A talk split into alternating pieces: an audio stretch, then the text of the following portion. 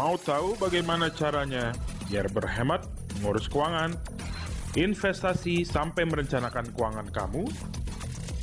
Dengerin aja Financial Talk podcast setiap hari Selasa.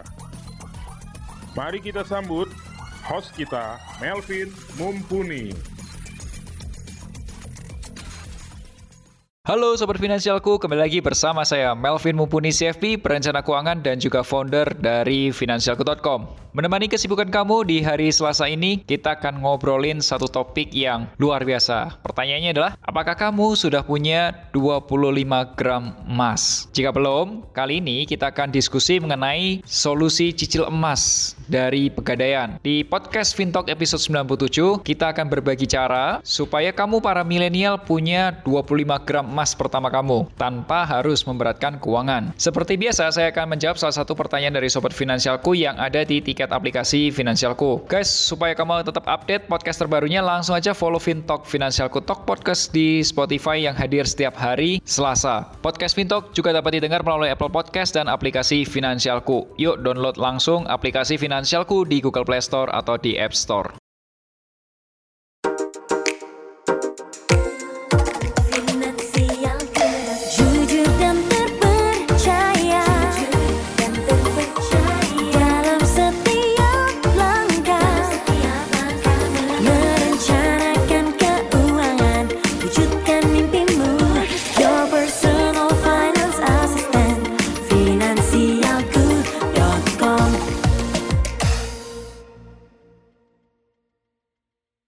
Sebelum bahas lebih detail, Sobat Finansialku dapat mengirimkan pertanyaan atau curhat keuangan melalui fitur konsultasi keuangan di aplikasi Finansialku dan kasih juga hashtagnya curhat keuangan. Salah satu curhatan kali ini adalah Ko Melvin, saya NM dari Jawa Tengah. Ko saya mau mulai berinvestasi reksadana, tetapi pasangan saya tidak tahu sama sekali. Dia bilang reksadana itu berbahaya, dan di Google itu ada banyak berita yang bilang manajer investasinya tidak bayar atau gagal bayar. Kok gimana caranya pilih reksadana yang aman supaya saya dan pasangan saya lebih yakin? Yuk, langsung aja jawab pertanyaan kamu. Hashtagnya, let me share my view. Hai KNM di Jawa Tengah, thank you ya udah curhat di tiket aplikasi finansialku. Kali ini aku coba jawab.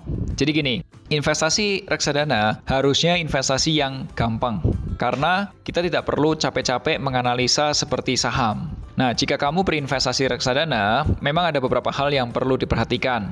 Contoh, kamu memang perlu cek manajer investasinya. Dan yang kedua, kamu perlu tahu tujuan investasi kamu. Kalau tujuannya lebih jelas, kamu bisa menentukan target investasi kamu. Contoh, kamu mau beli rumah, target investasinya 12% setahun. Nah, baru kamu pilih reksadananya. Reksadana mana yang bisa menghasilkan return 12% setahun dan risikonya yang bisa di manage. Kemudian baru review secara berkala. Katakanlah setiap tahun kamu cek, oh ternyata kali ini sudah returnnya sudah sesuai dengan target investasinya, bagus. Kalau misal memang belum, ya udah lakukan aja koreksi atau mungkin ganti produknya. Kalau kamu kurang paham, aku saranin gini, coba aja gabung ke grup belajar reksadana finansialku. Kamu bisa hubungi finansialku di Instagramnya at finansialku underscore com. Bilang aja kalau kamu mau gabung grup belajar reksadana finansialku. Guys, aku punya program khusus namanya Melek Finansial bersama Melvin Mumpuni di YouTube channel finansialku.com. Videonya akan tayang setiap hari Rabu. Dan di episode besok, aku akan cerita 5 hal yang harus kamu lakukan sebelum berinvestasi supaya investasi kamu tetap bisa positif. Dan teman-teman supaya tetap update, langsung aja subscribe YouTube channel Finansialku dan nyalakan notifikasinya. Yuk, langsung aja kita bahas diskusi kita hari ini. 25 gram emas pertama kamu.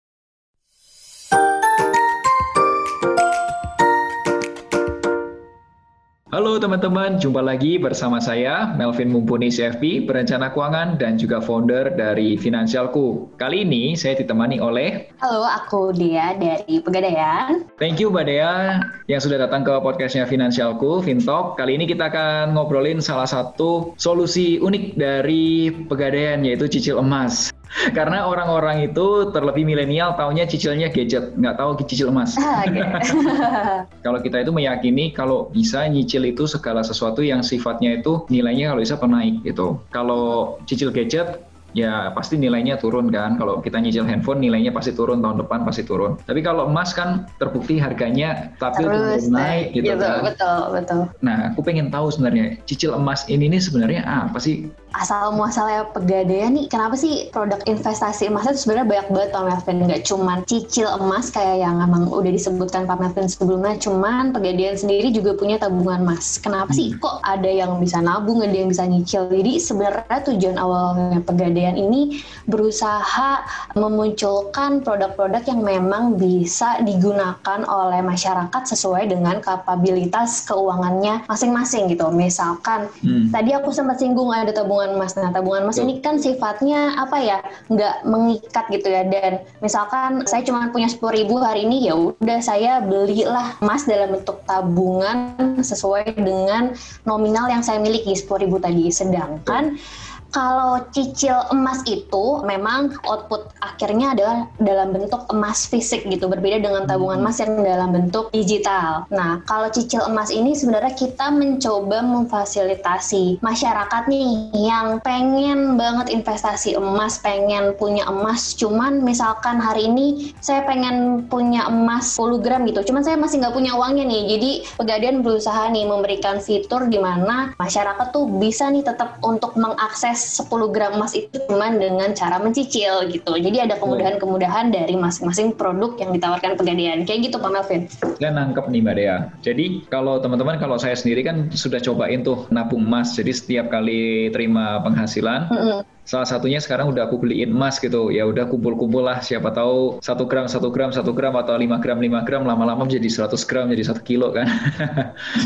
Tapi kan harganya berubah-berubah kan. Kalau misal tiap bulan kan kadang bisa satu juta sekian kadang pas kemarin ada turun dikit. Nah tapi kalau cicilan emas ini berarti dikunci harganya gitu ya? Betul Pak Melvin misalnya nih kalau cicil emas ini misalkan harga hari ini taruhlah di satu juta nih. Nah aku perjanjian akad di hari ini 14 November mengikat di satu juta itu. Jadi misalkan aku pilih tenor untuk selama satu tahun ke depan, angsurannya harganya akan mengikuti di harga hari ini. Jadi misalkan tahun depan nih harganya udah jadi satu juta dua ratus katakanlah. Nah, aku tetap mengangsur sesuai dengan besaran akad di awal yaitu satu juta di harga hari ini. Kayak gitu sih Melvin. Sedangkan kalau tabungan emas ya tergantung uh, harga hari itu berapa dikonversikanlah dari nominal yang aku tabungkan menjadi dalam bentuk gram emas gitu sih Pak Melvin. Oh yes, oke. Okay. Jadi keuntungannya adalah kalau cicil emas tuh harganya udah tetap di depan gitu ya. Kalau hmm. nabung emas berarti kalau pas harganya lagi naik ya. Ikut naik.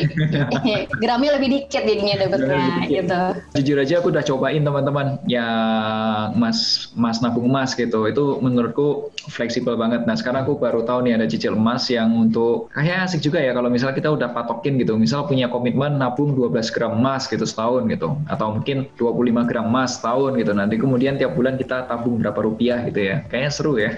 Sebenarnya balik lagi ke individu masing-masing sih Pak Melvin lebih cenderung kan ada nih kadang kalau milenial nih kayak ya seumuran saya gitu Pak Melvin ya pengennya yang digital aja lah ngapain sih megang fisik? Nggak safety gitu. Cuman mungkin ada beberapa kelompok atau beberapa dari teman-teman nih pengennya megang fisik gitu. Masih condong ke ingin punya emas fisik. Jadi ya udah kita pakai metode cicil emas ini juga nggak masalah gitu. Jadi balik lagi nih ke individunya sukanya yang kayak gimana sih investasinya? Hmm, okay. gitu Pak Melvin. Mbak Dea, ini berapa sih minimal cicilan yang bisa diambil untuk berinvestasi logam mulia dengan sistem cicilan emas? Dari pertama aku jelasin dari denomnya, dari ya. uh, apa namanya besaran gramnya. Pegadaian sendiri ini nawarin dari ukuran yang paling kecil sampai yang paling gede 0,5 gram paling kecilnya sampai kalau mau satu kilo silahkan Pegadaian punya nih Pak Melvin.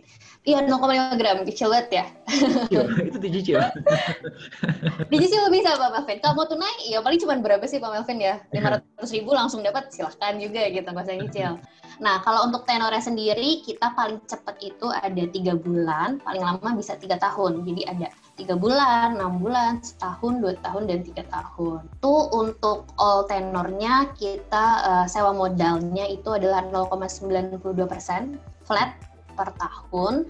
Jadi teman-teman sobat finansialku bisa menyesuaikan nih dengan kapasitas kemampuan keuangannya seperti apa. Mampunya misalkan 50.000 per bulan, silakan ambil yang kira-kira mungkin setahun ya untuk dapat emas sekitar satu gram kayak gitu Pak Melvin. Mbak Dea, ini kan aku sambil lihat aplikasi pegadaian digital nih. Nah, hmm. kalau cicil emas itu ada ada beberapa merek nih, ada emas batangan Antam, ada emas batangan UBS, ada logam mulia Lotus Ar Archie dan ada juga LM Galeri 24. Kalau aku beli logam mulia dengan model cicil emas gini, cicilannya udah selesai, dan aku sudah pegang emasnya itu bisa dijual lagi ke pegadaian nggak sih?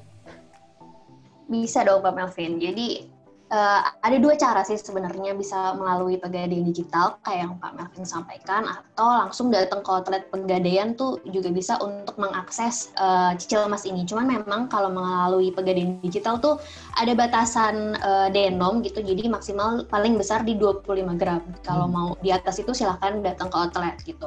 Dan terkait dengan pertanyaan Pak Melvin bisa dijual lagi atau enggak itu sangat bisa banget dan salah satu keunggulan pegadaian tuh Pak Melvin misalkan Pak Melvin punya emas tahun 2000 ataupun punya emas tahun baru nih 2020 nih mau dijual hari ini 14 November tuh harganya tuh sama gitu Pak Melvin dengan harga buyback hari ini. Kadang kan kalau kita jual ke toko emas tuh harganya turun gitu kalau emas lama. Ah, saya nggak mau beli emas lama. Kalau emas baru baru dihargai mahal. Kayak gitu sih Pak Melvin. Iya itu pengalaman pribadi sih. Saya juga mengalami. Gimana tuh? Nyebelin masa emas emas yang dibeli tahun 2013 harganya beda sama emas yang dijual di tahun 2020 aneh. Ya, udah karatnya sama ya Pak Melvin karatnya ya? sama. Harga buybacknya bisa berbeda coba aduh.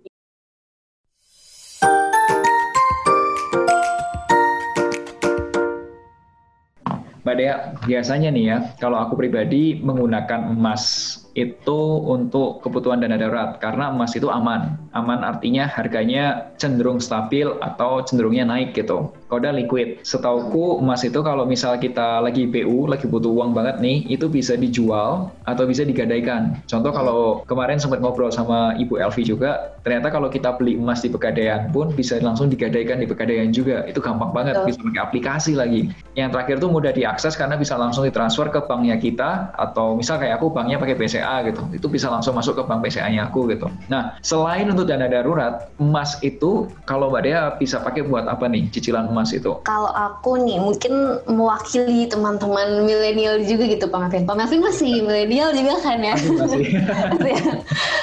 untuk teman-teman yang misalnya baru bekerja nih kayak umuran seumuran generasi 90-an lah ya baru kerja atau baru niti karir atau baru kuliah gitu pengen iseng investasi emas aku sendiri sih ngelihatnya selain sebagai dana darurat gitu ya Pak Melvin aku dibandingkan dengan menabungkan uangku dalam bentuk tabungan biasa dalam bentuk tabungan uang gitu ya yang misalkan tiap bulannya ada potongan bunga dan lain sebagainya misalnya aku menabungkannya dalam bentuk emas itu justru bisa menjadi sebenarnya katakanlah keuntungan tersendiri gitu. Karena misalnya harga hari ini 100 ribu aku dapat sekitar misalnya ya 0,5 gram. Nah dengan aku diemin aja endepin aja uang itu atau 0,5 gram itu dalam waktu tiga tahun bisa jadi misalkan menjadi setara dengan satu gram kayak gitu sih Pak Marvin dengan uang seratus ribu yang sama. Benar juga nih teman-teman yang dibilang Mbak Dea itu menurut pengalamanku pribadi ya kan tadi aku bilang di tahun 2013an itu kan aku beli sekitar berapa 400 ribuan ya.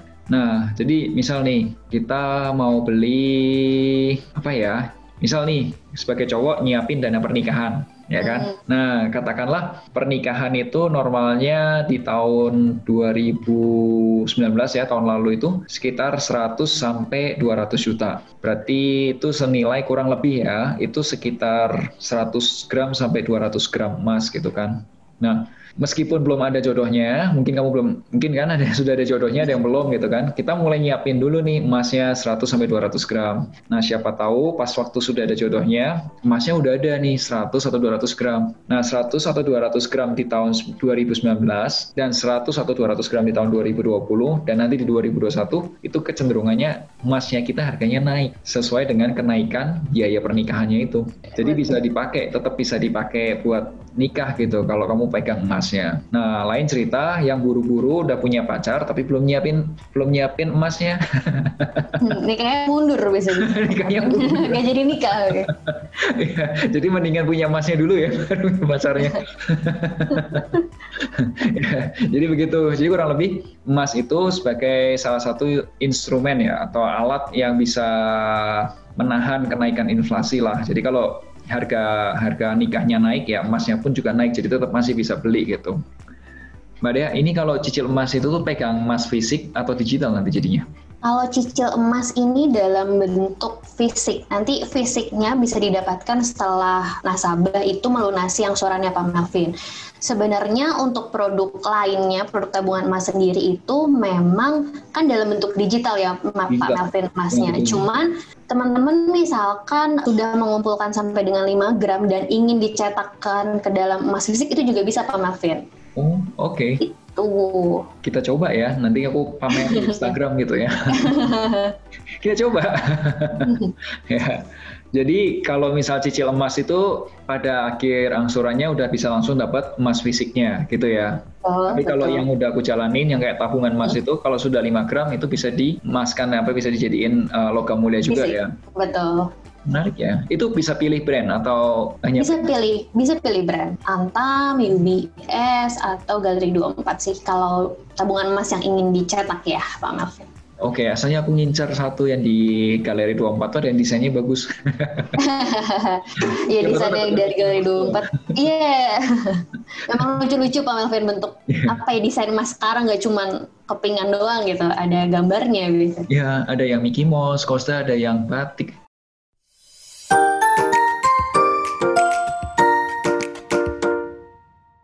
Mbak Dea, itu kalau metode cicilannya itu seperti apa nih kelompoknya? Kalau nggak salah ada yang ibu-ibu juga ya, arisan gitu, benar nggak sih? Oke, mungkin aku jelasin sedikit soal produk mulianya ya Pak Melvin. Boleh, silakan. Di Pegadaian ini untuk produk mulia ada uh, fitur-fiturnya gitu Pak Melvin. Ada mulia personal, itu buat uh, teman-teman yang ingin mengangsur emas uh, perorangan atau individu atau sendiri gitu. Cuman misalkan pengen ngajak temennya nih bareng-bareng itu kita bisa pakai fitur mulia kolektif atau mulia arisan. Bedanya apa sih kalau mulia arisan itu besaran denom dari masing-masing anggotanya itu harus sama. Misalkan minimal memang di enam orang Pak Melvin. Misalkan enam orang ini harus sama-sama pilih denom satu gram. Sedangkan kalau mulia kolektif itu dari keenam orang ini bisa memilih denom yang berbeda kayak gitu Pak Melvin. Dan oh ya mulia arisan persis sama kayak proses arisan yang biasa dilakukan oleh ibu-ibu atau sosialita gitu Pak Melvin. Jadi misalkan kocok nih, ngocok keluar nama Pak Melvin. Nah, berarti Pak Melvin nih bisa langsung dapat emas fisiknya di bulan pertama setelah mengangsur. Berbeda dengan mulia kolektif yang baru akan kita dapatkan emas fisiknya itu setelah seluruh anggota melunasi angsuran. Kayak gitu Pak Melvin perbedaannya. Teman-teman kalau kamu di kantor ada program arisan dan lain sebagainya, coba nih tawarin ke teman-teman kamu arisan untuk emas. Jadi yang didapetin logam mulia. Karena kalau arisan duit ya, uang ya, itu yang paling nggak enak yang paling belakang. Benar. Ya kan tapi kalau misal arisannya dalam bentuk emas kan nilainya sama semua tuh mau depan atau mau belakang kurang lebih dalam waktu kalau setahun ya paling kurang lebih ya mirip-mirip kan harganya kan. Iya, ya, betul. Ada yang signifikan gitu. Itu teman-teman. Cobain tuh arisan emas. Hmm. Padahal tadi saya mau konfirmasi juga, itu kalau misal kita beli emas dengan menggunakan cicilan emas tuh paling maksimal satu kilo ya sebenarnya? Iya, betul.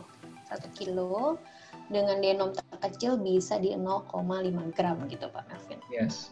Tapi teman-teman kalau satu kilo datangnya ke pegadaiannya langsung, nggak bisa digital. Ya, digital kita maksimal di 25 gram Pak Melvin saat ini. Benar. Yes. Tapi nggak usah ngomong sekilo lah guys. Mulai aja dulu dari setengah gram. Ini setengah gram kayaknya nggak usah dicicil ya. Bener sih? 500 ribu misalkan punya langsung cash silahkan aja. Bisa juga Pak Melvin langsung beli tunai gitu di anak perusahaannya Pegadaian namanya PT Pegadaian Galeri 24. Di situ hmm selain emas fisik atau logam mulia ya bisa juga uh, teman-teman untuk beli perhiasan ya. gitu. Ya teman-teman, kalau di Bandung yang aku tahu nih ya, di Bandung itu di jalan kantor pos apa Banda, kantor pos Banda. Nah, di situ ada galeri 24, gede banget. Dan teman-teman memang benar kalau nabung emas ini tuh ya menurutku adalah kebiasaan sih. Jadi karena kita tidak terbiasa aja untuk beli produk keuangan, misal bentuknya dalam bentuk emas atau mungkin nabung emas atau mungkin yang lain gitu kita nggak terbiasa aja sih. Sebenarnya kalau kamu sudah terbiasa ya nggak ada masalah juga. Karena lumayan loh daripada daripada uang yang numpuk di tabungan semua. Kenapa nggak nabung di tempatnya logam mulia? Betul ya dan mungkin Pak Melvin misalkan nih kayak umur-umur uh, 25 tahun ke atas nih masih apa ya sulit untuk disiplin gitu Pak Melvin ya. Kita bisa juga pakai cicil mulia ini, cicil emas ini supaya mendisiplinkan kita untuk apa ya menyisihkan uang misalkan uh, iurannya eh, angsurannya tiap bulan 50.000 berarti kan tiap bulan nih kita terikat untuk membayar 50 ribu itu. Sedangkan kalau tabungan emas ya nggak ada yang apa ya, yang mendisiplinkan, yang menargetkan yang harus ngumpulin berapa suka-suka gitu, tergantung keinginan kita untuk menabung di saat itu. Gitu Pak Martin. Betul, betul. Dan Mbak Dea sama teman-teman tahu nggak ya, contoh gini, seandainya nih ada orang usia 25 tahun, itu ya, sekarang ini usia 25 tahun, dan dia punya komitmen setiap tahun itu beli emas 25 gram dicicil aja nggak usah yang ngoyo di awal tahun langsung beli 25 gram cicil aja jadi kan kalau dicicil kan nggak kerasa kan 25 gram kan per setahun gitu itu ketika orang itu usianya 50 tahun berarti dia 25 tahun tuh setiap tahun 25 gram 25 gram 25 gram 25 gram gitu ya kebayang nggak sih nanti di usia 50 tahun tuh kamu pegang 625 gram emas Wow, itu harga 25 tahun lagi udah berapa Pak Mafin? Udah lebih dari satu juta bisa jadi. Bisa, bisa. Pasti sih malah hmm. kayaknya. Kalau harganya disamain ya, misal nih, bodoh-bodohan nih, misal harga emasnya di usia kita nanti 50 tahun, katakan bodoh-bodohan masih satu juta gitu, sama gitu. Itu aja uangnya kita udah 625 juta. Iya betul. Udah minimal. Nah kalau misal double gitu kenaikannya, ini aja pengalamanku dari tahun 2013 atau 2014 ke 2020, naiknya dua kali lipat, ya kan? Hmm. Nah kalau itu naiknya dua kali lipat dikali katakanlah 2 juta, itu udah punya uang 1,25 m. Wow. Makanya tadi sih Pak Melvin harus sabar kalau investasi emas. Gak bisa tergoda dikit harga naik langsung jual tuh. Wah sayang banget Pak Melvin. Iya itu bisa pakai buat simpenan kan, maksudnya emas dijadiin simpenan tuh benar-benar benar-benar bisa dan itu memang caranya orang dari zaman dulu ya, dari zaman mami papiku ya juga melakukan hal itu Mbak Dea. Jadi kalau mami papi kan orang dagang, ya kan? Dagang itu kadang-kadang ya dagangannya laku, kadang-kadang dagangannya kurang laku gitu kan. Nah pas dagangannya laku, beli emas. Nah ternyata pas lagi memang butuh, misal pas lagi anaknya lagi mau kuliah, dagangannya lagi nggak laku, ya itu bisa dijual sementara, kodan atau digadein dulu, nanti pas begitu hmm. jualannya jalan lagi atau lebih rame lagi, emasnya bisa diambil lagi atau dibeli lagi gitu kan bisa. Nah itu gitu iya teman-teman. Sayang juga Pak Melvin sebenarnya daripada kita melepas emas yang udah kita pegang gitu ya daripada kita langsung jual mending kita gadai juga karena kan emasnya akan balik lagi ke kita setelah kita bisa melunasi gadaiannya gitu Pak Melvin. Betul. Dan itu teman-teman anak-anak anak-anak milenial daripada uangnya habis buat belanja yang aneh-aneh mendingan belanjain aja yang emas aja udah godaannya banyak biasanya Bang Melvin ya, milenial ini ya. sebelum kamu berkarir di pegadaian dulu kamu pernah nggak sih udah langsung melek untuk nabung emas gitu nggak sih awal-awalnya awal-awal enggak sih kayak aku singgung sebelumnya milenial masih banyak godaan Pak Melvin nah aku aku sendiri juga masih apa ya masih berusaha mendisiplinkan diri untuk berinvestasi emas sih. Karena mungkin apa ya kan istilahnya baru lulus kuliah baru kerja tuh baru punya uang gitu Pak Melvin. Jadi tergoda nih untuk ah pengen beli ini pengen beli itu gitu sih Pak Melvin. Pertama kali beli emas gimana rasanya? Atau pertama kali nyobain nabung emas tuh gimana ceritanya? Jujur aja Pak Melvin ya tadi aku bilang jangan tergoda dengan kenaikan harga emas gitu tapi ya aku sendiri tergoda Pak Melvin apalagi ini tahun ini kan memang kita di tengah situasi pandemi gitu ya Pak Melvin cuman memang impactnya ke harga emas sendiri tuh justru melonjak tajam karena di satu sisi harga saham anjlok, harga minyak dunia anjlok, justru harga emas nih naiknya udah nyampe ke angka satu juta gitu Pak Martin. Yeah. Nah itu tuh godaannya luar biasa sekali nih untuk mempertahankan. Aduh misalkan, aduh punya 5 gram nih kalau dijual udah bisa dapat 5 juta gitu ya Pak Melvin. Yeah. Kayak gitu sih memang butuh ketekunan penuh gitu Pak Melvin untuk berinvestasi emas. Kalau punya 12 gram emas sudah ini ya, iPhone nggak ya? iPhone nggak ya? iPhone 12. Tukar dengan 12 gram emas gitu. 12 gram emas. iPhone nggak ya? iPhone nggak ya? Oke, ternyata kesulitannya adalah itu ya. Kalau misalnya awal-awal itu kalau udah lihat harganya naik, pengennya jual ya. nah, iya itu Pak Melvin. Gimana Pak Melvin punya tips nggak kan Pak Melvin nih expertise-nya nih di bidang oh. financial planning. Kira-kira gimana nih Pak Melvin untuk yang anak-anak muda ini?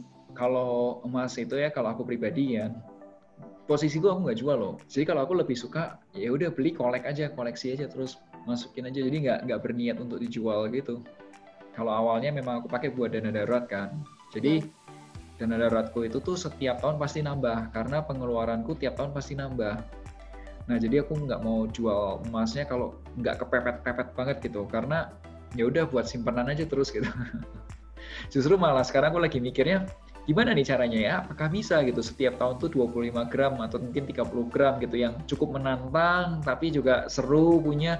Aku hitung-hitung barusan kalau 30 tahun aku simpanin uangnya juga 30 gram kali 30 tahun. 900 gram, Mas. Lumayan. Wow. Lumayan banget itu, Pak Melvin.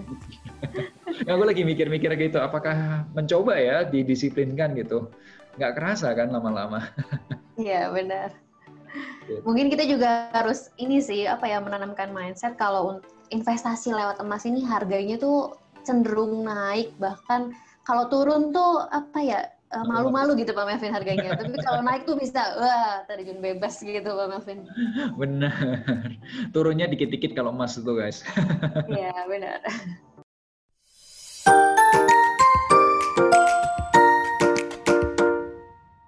Mbak Dea, ini kalau misal kita nyicil emas itu tuh berarti kita pertamanya pasti ada DP dulu ya, ada uang muka dulu ya?